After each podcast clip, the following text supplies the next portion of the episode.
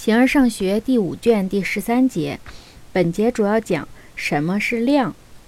量的意思是可以分解成一些组成部分，其中每个组成部分在本性上都是一或这个。众多是计数的量，大小是度量的量。量可以分解为不连续的部分，大小可以分解为连续的部分。此外，作者还写道。由于东西是量，所以运动是量；由于运动是量，所以时间是量。形而上学第五卷第十三节，量的意思是可以分解成一些组成部分，其中各个或每一个在其本性上是个一或这个。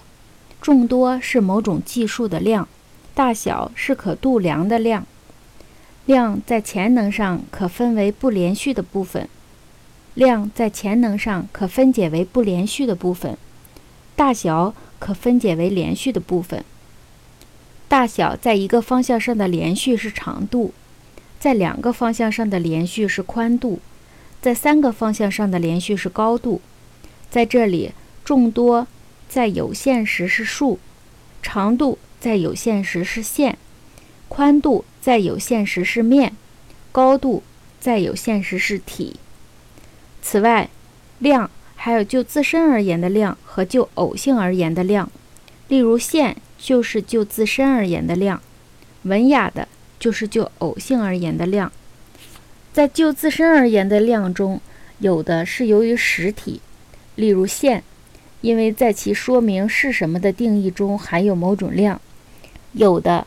是这种实体的属性和状态，例如多和少、长和短、宽和窄、高和矮、重和轻等等。再如大和小、较大和较小，不论就自身而说，还是就相互关联来说，都是量的就其自身的属性。这些名称当然可以转而应用到其他事物之上，在那些就偶性而言的量中。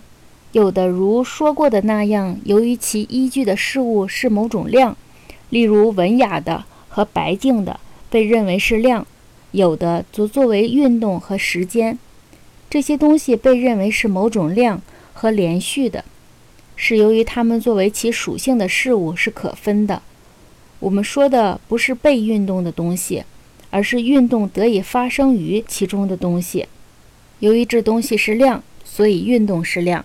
由于运动是量，所以时间是量。